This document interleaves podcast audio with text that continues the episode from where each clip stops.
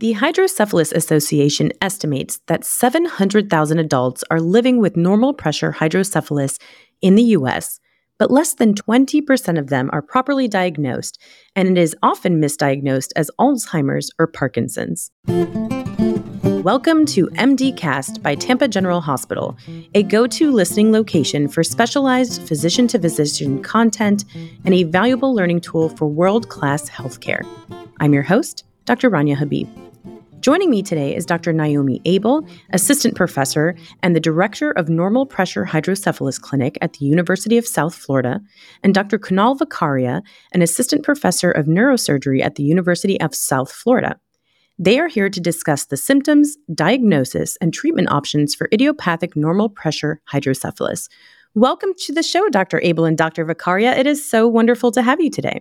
Thank you so much. Glad to be here. Thanks so much for having us on today. We are very excited about this panel discussion, so we'll jump right in.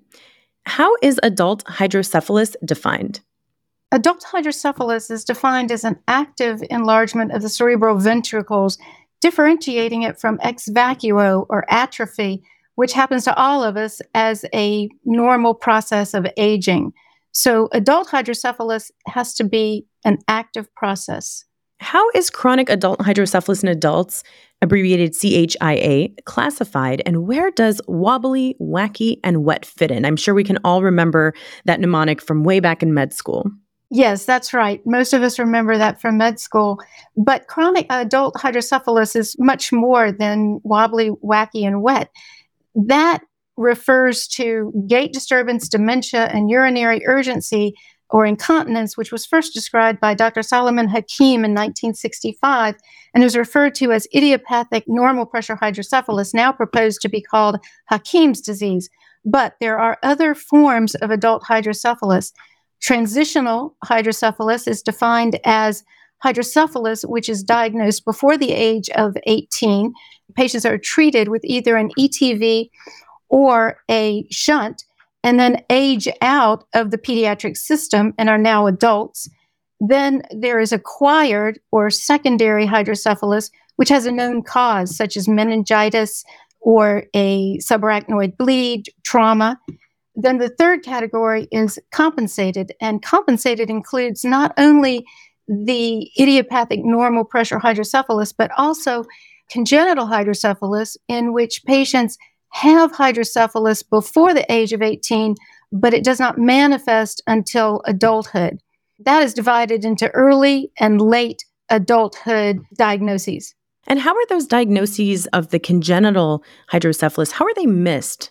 They're not necessarily missed, but the patients are asymptomatic. And even though they may have had hydrocephalus all their lives, they've compensated for that until they reach a certain point, we don't know all of the pathophysiology behind why patients at some point become symptomatic. But in early midlife, patients may present with high pressure symptoms such as headaches, nausea, visual symptoms. And when patients present with the same condition in later adult life, they present with symptoms more like idiopathic NPH, the gait disturbance, the bladder urgency, incontinence, and cognitive decline. Okay, so it's more just they're asymptomatic early on and it manifests later in life. Correct. Then you get imaging. The imaging is differentiated from idiopathic NPH by the ventricles, the size of the ventricles, measurements, and other radiographic features of the brain imaging. Now, we wanted to focus a little bit more on idiopathic normal pressure hydrocephalus. Why is there a resurgence of interest in VPS, specifically for INPH? It's the combination of an aging population and technical advances, specifically programmable valves. The availability of programmable valves have decreased the complication rates very significantly. Only a few years ago, the complication rate was up to 30%. Now it's much lower, closer to 10%. And the complications at the 10% frequency are less severe. So it's the combination of the two. No, that's fantastic. I mean, a complication rate of less than 10% is wonderful in any surgery. so that's great. What is the prevalence of INPH, also known as Hakim's disease? Well, the estimated prevalence ranges between 300 to 700,000 in the United States. We hear a lot about overlap with other neurodegenerative diseases, specifically misdiagnoses with Alzheimer's or Parkinson's. What do you recommend to ensure proper diagnosis? Those diseases are more common than idiopathic NPH, and the challenge is differentiating them from idiopathic NPH. So, a very detailed history and physical exam, as well as correlation with brain imaging, and then putting the constellation of symptoms together with the abnormal imaging, a lumbar puncture or a high volume lumbar puncture, sometimes known as the Miller Fisher test, with very detailed gait and balance testing before and after is helpful to predict which patients will get better with shunting.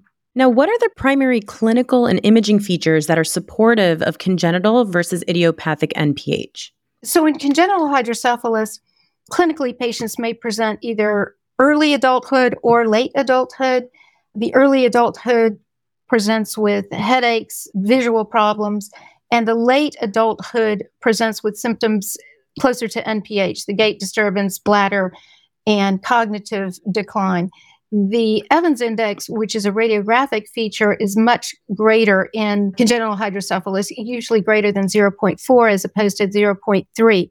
In addition, many patients who have congenital also have aqueductal stenosis or a partial aqueductal stenosis. So there is a triventriculomegaly with the congenital patients. And for our listeners who aren't as aware of the imaging that is actually obtained to differentiate between these two, are we specifically speaking about radiographic features on CT scans or MRIs? Either. More features are discernible on MRI, but we can use either. And could you describe a little bit more of what that Evans scale is for our listeners who may not be familiar with that scale? Yes. So the Evans index is a ratio of the diameter of the frontal horns to the maximum width of the skull. So it's simply a ratio. And what should that ratio be that would push them towards a diagnosis of either congenital versus idiopathic, or are they the same for normal pressure hydrocephalus? So, with normal pressure hydrocephalus, the ratio is 0.3 or greater, but that does not differentiate between normal pressure hydrocephalus and ex vacuo because those conditions can both have 0.3 or greater. Congenital usually has a larger Evans index, closer to 0.4 or greater. Okay, thank you for that clarification. What tests are utilized to determine whether a patient is a candidate for treatment and what treatment options are available? The tests are generally the high volume lumbar puncture or extended lumbar drainage, either one. Here at USF, we prefer the high volume lumbar puncture.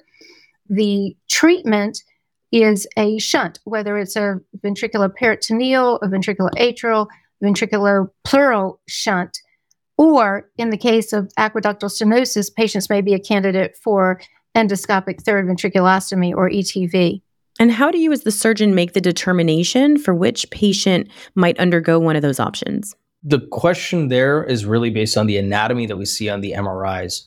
Part of it, especially for an endoscopic third ventriculostomy, is dependent on the location of critical arteries and the cisterns and our approach to opening up an area that allows for a new CSF drainage pathway. So, what we actually do is we put an endoscope in through the brain and create a new pathway for flow whenever we have an obstruction of our normal flow. That's not always the case, though. And sometimes it's not obstruction that's the issue.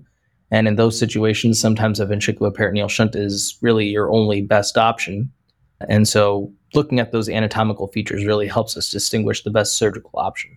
And what are typically the surgical outcomes for idiopathic NPH? I'd love to hear a little bit more about the risks, the benefits, and just overall outcomes for their quality of life. Yeah, so like Dr. Abel mentioned earlier, we have a lot of advancements, and and granted, in the grand scheme of hydrocephalus, there aren't dramatic changes in how we get CSF out of the head into another sterile compartment. But there have been a significant number of advancements in how we are able to program shunt valves. And really, it gives us a lot more control in how much fluid we drain and at what level we drain it. So, historically, we usually say that patients usually have a 24 to 96% improvement, but that's largely because there was such variability in the patients we picked, understanding the disease process, understanding how it related to anatomy, and also understanding how a shunt valve actually played a role in this situation. Nowadays, I think we have a much higher rate of favorable outcomes because our patient selection and our anatomical understanding of what we see on imaging is so much better. The other thing is, like you said earlier, the wet, wacky, wobbly, we have to kind of temper expectations. Make sure everyone understands what is the most likely thing to improve versus the least likely thing to improve and kind of expect that there's going to be a spectrum of results from that. So, specifically, when we talk about those three symptoms, how often does surgery actually improve specifically the gait disturbances, the memory loss, and the incontinence? I think probably in the last decade or so, we've seen an increase in how many patients improve from it, largely because of patient selection and largely because of those tests and evaluations that we do after large lumbar punctures and large CSF drainage trials Typically, for gait abnormality, that's the one that we see the most dramatic improvement. Motor function, gait abnormality is typically where patients see immediate improvement and also start seeing dramatic changes in their lifestyle. And so that's what we see reportedly the most. Beyond that, bladder incontinence is probably 30 to 50%, and, and cognitive improvement is probably around 50 to 60% as well. Wow, those numbers are still fantastic considering those are very difficult symptoms to live with, especially in the elderly.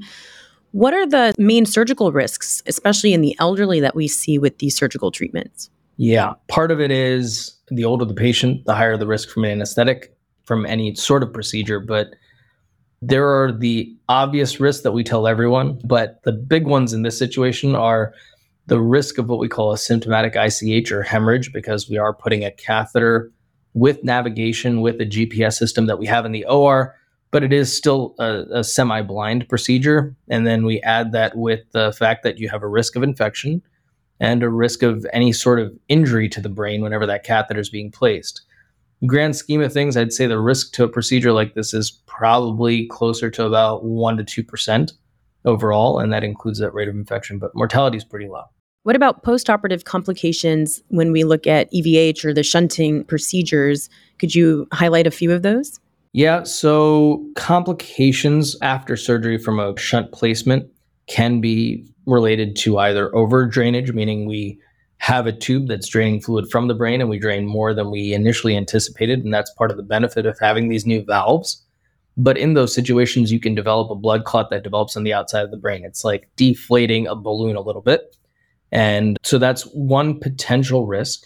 And that's what we call CSF over drainage but we have a lot of new devices, including anti siphon devices and valves that help prevent that. Along with that, you always have that risk of infection, which is one of the things we always watch out for. And then the last thing after surgery is the shunt may actually fail. So they may actually see an immediate improvement, and then a couple weeks later, a, a tubing or something gets disconnected. We might see that their symptoms start to recur, and we have to recognize when that happens.